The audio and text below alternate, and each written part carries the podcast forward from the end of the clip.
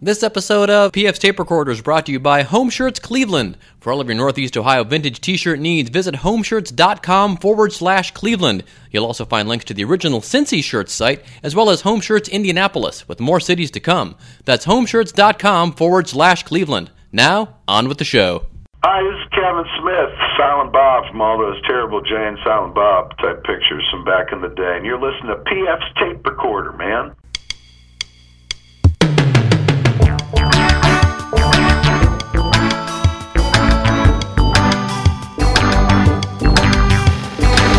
Hello there, I'm P F. This is my tape recorder. Coming up, comedian Keith Alberstadt couldn't avoid the flu. No, I did not give a flu shot. I figured that hypochondrial and uh, germ phobia enough that I could just ward it off with hand washing and uh, uh, being careful, but I was wrong. Keith was a real trooper and spoke to us anyway. We'll hear more from him in just a bit. I'll also tell you about that wacky Facebook page we discussed last week. Uh, we have a big announcement coming up at the end of the show, uh, something we were asked to do, and uh, we were going to be putting together this weekend, and uh, you'll hear more about that in a little bit. But first, as always, fake news.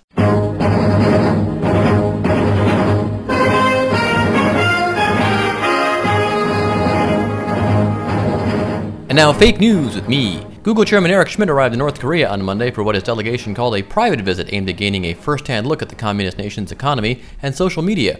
No word on whether Google will roll out a platform in the reclusive nation, but if they do, citizens there will be able to Google everything from Kim Il Sung to Kim Jong Un. As he prepares a legislative package for President Obama's review, Vice President Biden said Friday that multiple approaches are needed to address the plague of gun violence, proving once again he is not as eloquent as his boss. Biden said, "We know there is no silver bullet." Biden said that before a meeting with members of the video game industry. The N R A, of course, has stated that more people need to be armed to prevent gun violence. And in a related story, the tobacco industry is recommending a plan to reduce lung cancer by getting more people to smoke. The flu vaccine doesn't guarantee that you'll be flu-free. In fact, it's about sixty-two percent effective, said the director of the Center for Disease Control and Prevention, Doctor Thomas Frieden, on Friday. A video clip of the C D C debunking and explaining flu myths has failed to go viral. N B C's David Gregory won't be charged for displaying a high-capacity ammunition magazine on Meet the Press back in December, the District of Columbia's top prosecutor said this past Friday. The move shocked viewers, as usually the most dangerous thing David Gregory has on his show are softballs. Republican Representative Phil Gingrey, an O B G Y N since nineteen seventy-five, said former Representative Todd Akin was partly right when he said women's bodies can avoid pregnancy in cases of legitimate rape. However, the six-term Georgia lawmaker issued a statement Friday, the day after his comments, saying his position was misconstrued and he neither defends nor stands by Akin's remark. But he just really, really wants it to be true. And President Obama will take the oath of office with two Bibles uh, that once belonged to a pair of civil rights icons, Abraham Lincoln and Martin Luther King Junior, prompting many to ask, what the hell kind of a Muslim are you anyway? And that's been Fake News with me.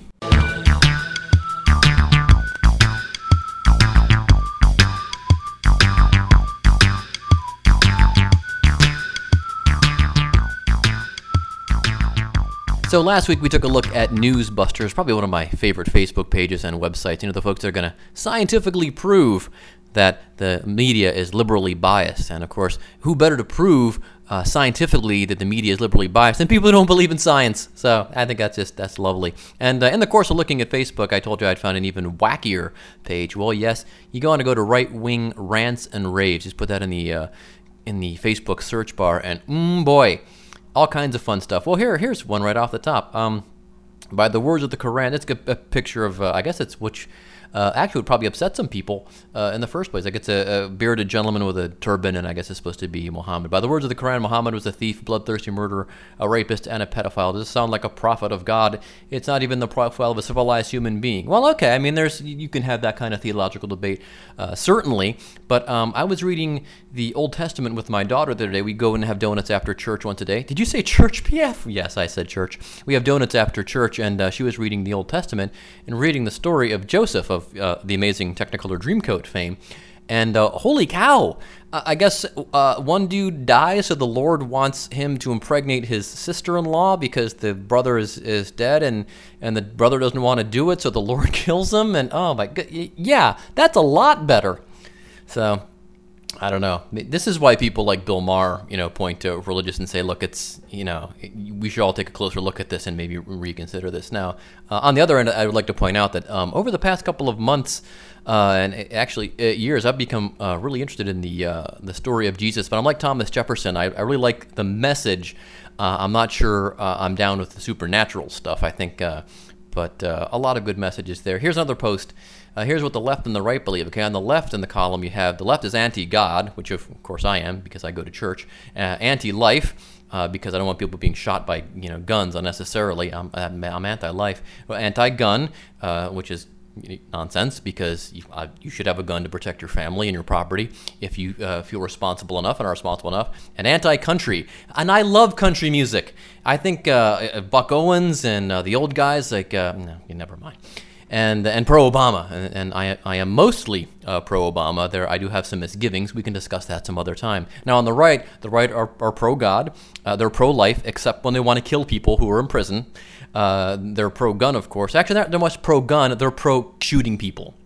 And how can you say that, P F? Well, we, we've had examples before, I've told you, where uh, whenever one of these instances happens where someone does defend themselves with a gun, and usually it's a justified case, certainly. There was that, we discussed that mom last year, the uh, the widow, who she lost her husband on Christmas Eve, and like a month later, these thugs tried to break into her house, and she shot him with a shotgun.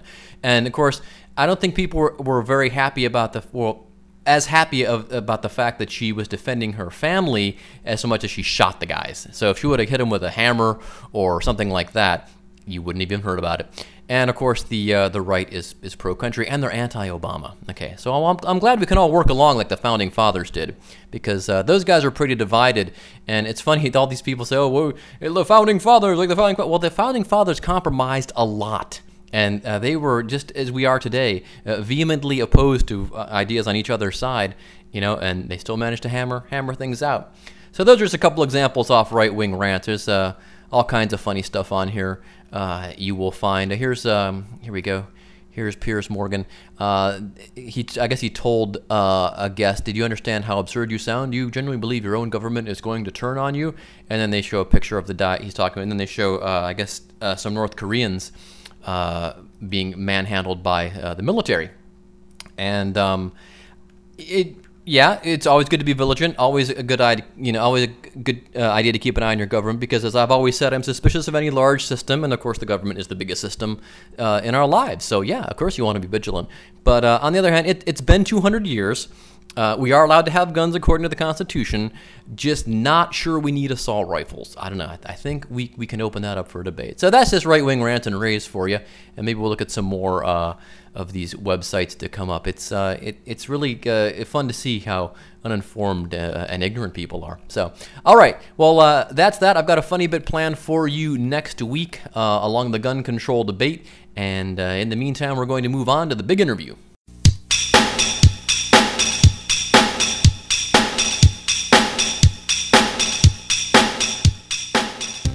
Keith Alberstadt is a stand-up comedian originally from Nashville, Tennessee, but for the past six years he's been based in New York City and has been touring clubs around the country as a top headlining comic.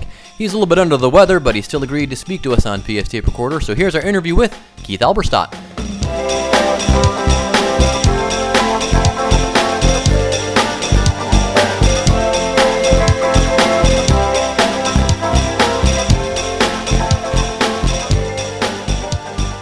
Hey, joining us on P F's Tape Recorder, it's Keith Alberstadt. Keith, how you doing? Well, I'm good. I am uh, on the tail end of the flu, so uh-huh. um, it's been a it's been a fun few days. Did you uh you get the you get your flu shot before uh, the season? I did not. I apologize to your podcast listeners who uh, get to hear this lovely cough. Uh, no, I did not get a flu shot. Um, I figured that um, hypochondrial and uh, germ phobia enough that I could just ward it off with hand washing and uh, uh, being careful. But I was wrong. Uh-huh. Those flu germs, those, they're pretty persistent. Yeah. Well, and for a guy that travels a lot, I guess, you probably run into more, uh, you're interacting with more people, so. That's true. That's true, and um, as much as I'd love to be isolated on a plane, that's not always no, not always possible. No. So, um, for folks that uh, aren't familiar with your uh, with your backstory, um, where are you from originally? I am from just down the street from you guys, Nashville, Tennessee. Oh, there you go. Uh, but I I now live in New York City. Been here for about six years. Okay. And I love it. Cool. It's no Nashville, but I love it. All right. Well, um, so you're in Nashville. Um, I know on your bio it says that your uh, dad was a professor at Vanderbilt. Is that correct? That is correct. Home okay. of the mighty Commodores. There you go. Yeah, they. Um, you know what's weird? Speaking of New York, and this is kind of obscure, but I've noticed uh, they've Vanderbilt changed their um, the logo on their helmet a couple of years ago, and it looks a lot like the old New York Stars logo from the World Football League. Really? Yeah. So whenever I see that, I think, wait, is that they're wearing New York Stars helmets? You look closer, and I was like, oh no, because it's got the star with the V in it, and the new the old. Right. Uh, The old New York Stars had a, an N Y and a star for the eight weeks they were in New York before they moved to Charlotte. But just a little, just a little aside there. Well, it was either that or, or copy the New York Mets emblem, and yeah. we wanted to start a winning tradition. So there you we go. The star. Huh. So, were, did you always want to be a comedian, or was it a, a case where you were funny and your friends were like, "Well, hey, you should you should be on a stage somewhere"? Uh, no, my original dream, like every other American, um, was to be a baseball player. Okay. But once I uh, realized I couldn't hit a curveball, huh. it was either create another dream or uh, start hitting batting cages. So I chose the easier path. uh-huh. Yeah, there were, uh Actually, I, I, I co-hosted a talent show in high school, and oh, uh, with a buddy of mine, and I just I did jokes in between the acts, and uh, just loved it. So it stuck. Okay. Besides, I, I knew if somebody threw anything at me from the audience, um, most likely wouldn't be a curveball, so I'd be safe. Oh, there you go. Yeah, you know how to hit that one. So where, how'd you finally work up the nerve to, you know, move toward doing stand-up? I mean, did you go to college with a, a career path in mind, or did you decide pretty early on in high school, and now I'm going to uh, go the comedy route? Uh, I knew I was going to be a com- comedian right after uh, high school, but you know, I really didn't know what the world was going to be like, so I wanted to get a good education, and Dad being a professor at Vandy was, um, you know, pretty good path for me to start, so I started to um, dive into the open mic scenes, and I wrote humor columns for the newspaper there, and uh, things just started to kind of build a little bit. It was it was kind of a slow build, but by the time I graduated, I knew that this was going to be the way to go. I, I, I had a full-time job after graduation. I actually worked in the athletic department at Vandy for a while. Oh, okay. Um, and then uh, I got to travel around with the football team. I was the sideline reporter during games, and uh, we're doing okay now in football, but back then it was horrible. So it was awfully comical. Keeping a sense of humor was, was definitely... Uh, was definitely important back then, so it helped. And when were you finally able to leave that and pursue comedy full-time? I left in uh, I left Vandy in two thousand uh, and actually went to a minor league baseball team for a year just to kind of uh, bank some more cash, and then uh-huh. went full-time in oh one. Which team? Uh, haven't looked. I was with the Nashville Sound. Oh, okay. Was back then, uh, triple A for the Pirates. Oh, they're the White Sox now, I think, aren't they? Maybe they're actually. Well, they were the Brewers. Are they okay. the White Sox now? They, they, they might. They for, yeah, frequently. Yeah, they were the White Sox for a while, I know. But anyway, so you're working for the. Yeah, Nashville we were actually Sound. affiliated with the Reds. I think Chris Sabo came from the uh, from the Sound. I remember watching him play.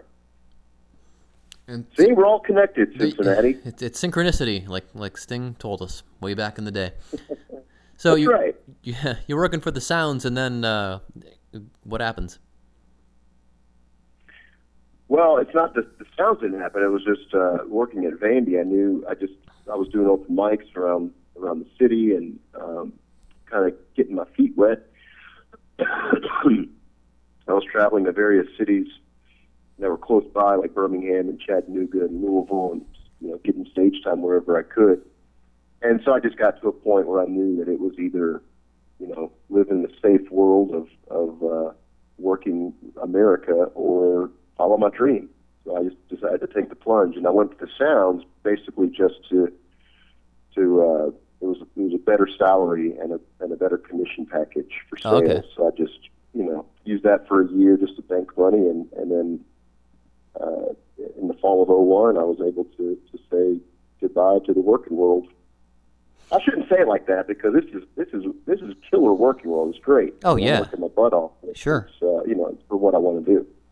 So I haven't looked back. It's been awesome. That's cool. Uh, so what's the comedy scene like in Nashville? We don't really hear a lot. Of course, you know, it's known, uh, of course, as a, a music town, and not so much even a country music town anymore. A lot of uh, rock and pop acts coming out of there, like Hot Shell Ray and Kesha. But uh, what about comedy? There's a lot of comedians that come out of Nashville that are doing really well. Um, Nate Bargatze is a buddy of mine. He's out oh, in yeah. L A now. Yeah, I always think he's from Minnesota for some reason. But, yeah, we, we, we've had Nate on the show before. Another another big Zane fan, that Bargatze kid. Ah. Um, Tim Northern is, uh, he's I believe, in Louisville now. Dale Jones, um, myself. So Nashville's got a ton of, uh, of, of good talent. Uh, I'm sorry. Um, Billy Wayne Davis, who's now in Los Angeles. Oh, yeah, I know, I've heard of um, Billy Wayne. Yeah, there, there's a lot of talent in Nashville. There's only one comedy club there, Zanies, which is where I started, uh, one of my favorite clubs to perform. But there's a lot of, you know, it's just like the music scene. There's a lot of random stages around town where you sure. can get up and try out new stuff or, or uh, work on stuff that you've been working on, whatever. So uh, tons of talent in Nashville. It's a great town. Does... Plus, it's, it's so advantageous for a comedian because it's so central to a lot of other towns. Oh, yeah. That you can... drive to, you can based out of Nashville. It's very, very much like Cincinnati, you know, based out of there, but you can travel around and, and uh, get on stage at various places. That's true, because you can go to Atlanta and uh, Chattanooga and uh, what else? Sure. I said Birmingham, Louisville, all those places that uh, you had started out at. Uh, does the music industry in Nashville kind of overshadow the comedy, or do people kind of go for the comedy because it's uh, it's a little different? It kind of it's you know it's a different it's a different flavor to try every once in a while. That's a good question. I mean, the, the music scene's always going to overshadow a bunch there. There's so much about about any city that, that's awesome, but it gets overshadowed by the signature thing. Uh, but comedy had its, um, had its, still does, has its uh, a, a following, plus, you know, people who are curious of uh, different celebrity acts that come in or different local acts that are building up. Um, so I really don't know how to answer that. It's kind of... Uh, It's certainly on the periphery of the entertainment world in Nashville, but it, it's it's prominent. I mean, Zanies has been there for almost thirty years, I think. And what kind of inspired your comedy? Did you always kind of know the direction you wanted to go in, or did you uh, did it take a while to kind of find your voice and the things you were good at uh, making fun of? Well, I've always been very sarcastic and playful, so that's always been my thing. It took a while to kind of hone those skills, but... that's basically where I'm coming from. I mean, it's, I think sarcasm is a universal language, and that's what I bring to the stage. It's uh, kind of a smart, clever angle of, of looking at the world, and uh, in a sarcastic way that everybody can rally around, whether it's laughing at ourselves or, um, you know, of course, other people, situations, and whatever. So I, I've always been like that. I've always been kind of a just off-the-wall, kind of a goofball guy, but not in a crazy Weird Al Yankovic way, just yeah. kind of more of a cer- cerebral uh, and playful way. And were you always uh, that way in real life, or did you get to you know amp it up more on stage because you had more of a, a, a bigger platform to do that, or how did that work? It's pretty much a mirror image of my of my life off stage. I mean, I've, I've always what you see on stage is pretty much what you get in real life. Uh, I can be serious at times, but it's all everything I talk about is I've always got that smirk. Like, you know, it, it, life is funny, and not in a um, ha ha kind of way. More in just like you, it, in a silly way. You know, some of the stuff we get so worked up about. You step back and look at it. It's like, are you serious? This is this is not that big a deal. Yeah, and so uh, I'm guilty of just as much as everybody else. They're getting stressed out about random stuff. At the end of the day, uh, you know, we all have to look back and say, "All right, I'm kind of overreacting," and, and then laugh about it, and makes it all a little more palatable. That's that's what I bring to the stage, and it, you know, it, it's not that plain of a um, a form. It's it's um, it, it's much more, you know, kind of in your face sarcasm about people who say and do stupid things. But it's also that, that if you step back and look at my set at the end of the night, you're going to say, oh yeah, this whole that underlying tone is, let's give ourselves a break. You know, we're all we're all kind of silly, and life is kind of weird. So uh, why not just laugh about it and and uh, tackle the next day? It's kind of like Steve Martin used to say that uh, as you get older, y- you get uh, prejudice, and he says not towards race or anything, but por- towards things. You know, let's go try this new thing, and he'd slam the door. You know, no, no, thank you. I've already tried that. So do you find as you're getting older that you, you kind of you, you do mellow out and? And things just don't seem to bother you as much? And does that affect your comedy, or does it? Do you make fun of things in a different way? I think you make fun of things in a different way. Um, I don't think getting older mellows you out, um, unless you, you know, go through the, the, the gauntlet of having kids, raising a family, and going through that kind of a life cycle.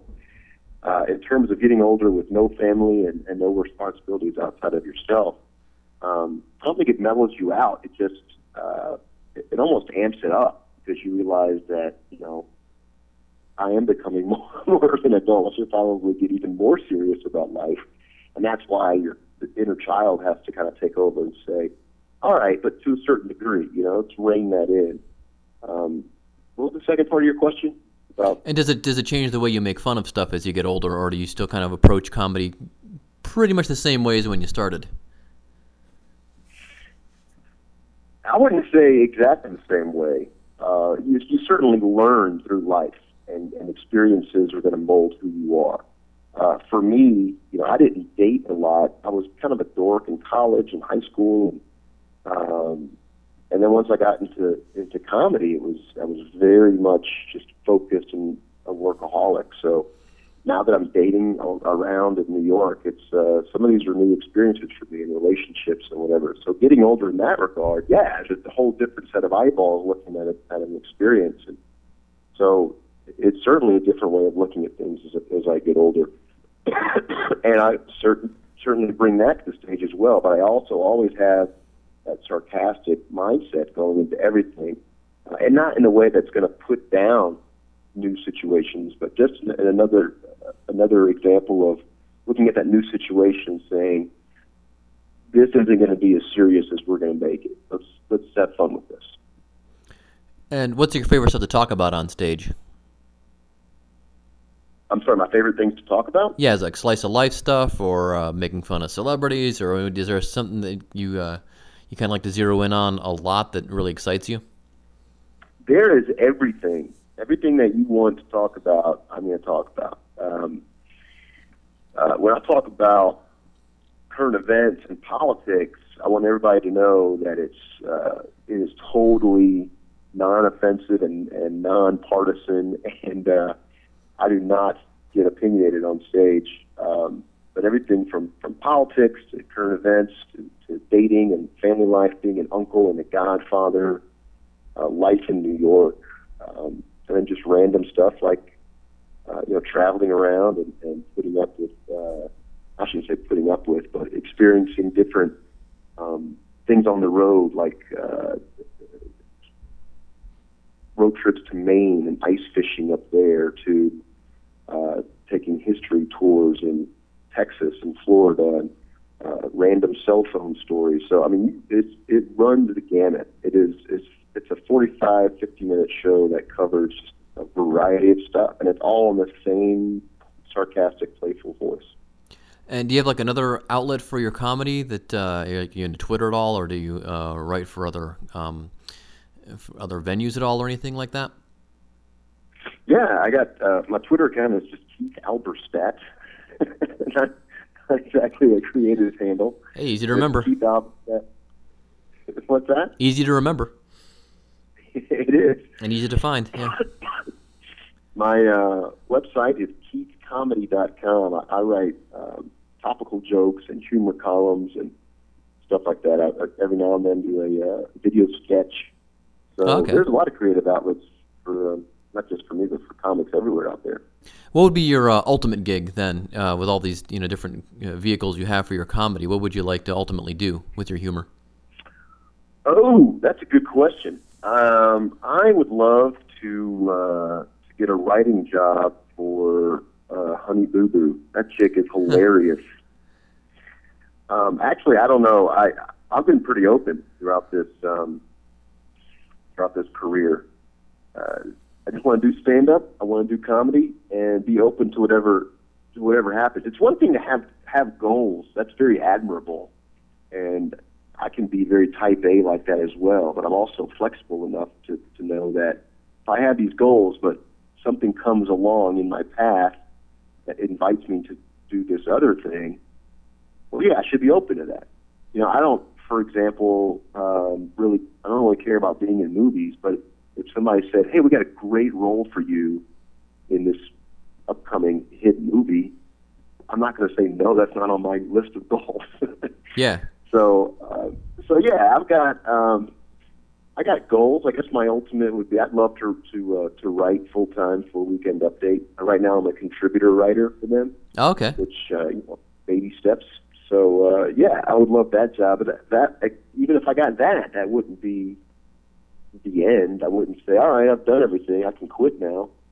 There's always going to be something. There's always going to be that carrot dangling in front of my face, whether it's you know writing for Update or uh, you know getting an H B O special or whatever. There's always going to be that that next step. You know, five years ago I would have said getting on Letterman. I've done that twice. So now what's next? There's always going to be something else. You know? Yeah. Well, that's, that's a good way to set it up.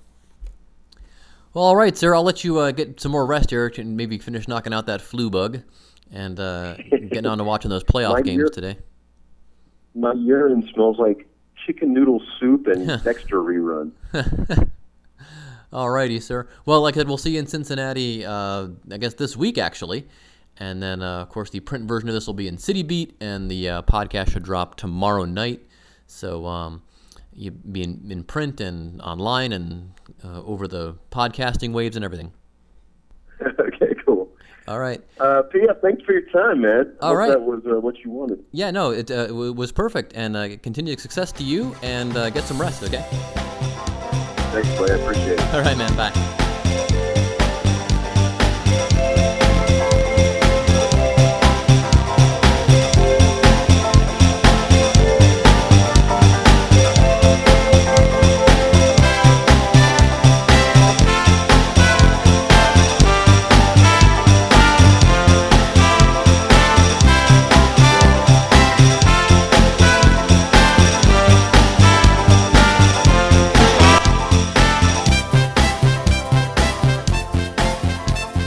Thanks again to Keith Alberstadt for being on the show, being under the weather and all. You can catch Keith at Go Bananas in Cincinnati, January seventeenth through the twentieth. Uh, you can catch me at the Varsity Sports Bar and Grill in Cincinnati on January fifteenth for P F Trivia Live, and then at Go Bananas on Wednesday, January twenty-third for Pro-Am Night.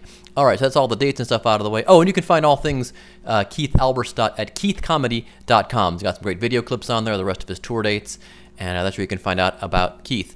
Okay, now the big announcement is, um, and the reason we kind of had a bit of a shorter show today is because we were asked to count down my top twenty songs of twenty twelve on Radio Fusion out of Singapore. So we're putting that show together tomorrow and sending it uh, out there to East Asia, probably on Sunday night. And then as far as how you're going to be able to listen to it, I'm not even sure. So the best thing to do is to like P F's Tape Recorder on Facebook and or follow me on Twitter at P F sixty-six. And then as soon as it's up and running, uh, I will tweet that out and put a Facebook message out. And then everybody can listen to my top twenty songs of twenty twelve. Fangirl will be co-hosting with me, and Lizzie's going to make an appearance as well. All right, other uh, orders of business, of course. The P F Tape Recorder logo is designed by Dan Coble. Follow him at TigerDactyl on Twitter. Music for P F Tape Recorder was composed and performed by John Veropoulos and Doug O'Connor with a little help from me. Uh, and that is all the business we have for this week, other than to say so long and thanks for listening.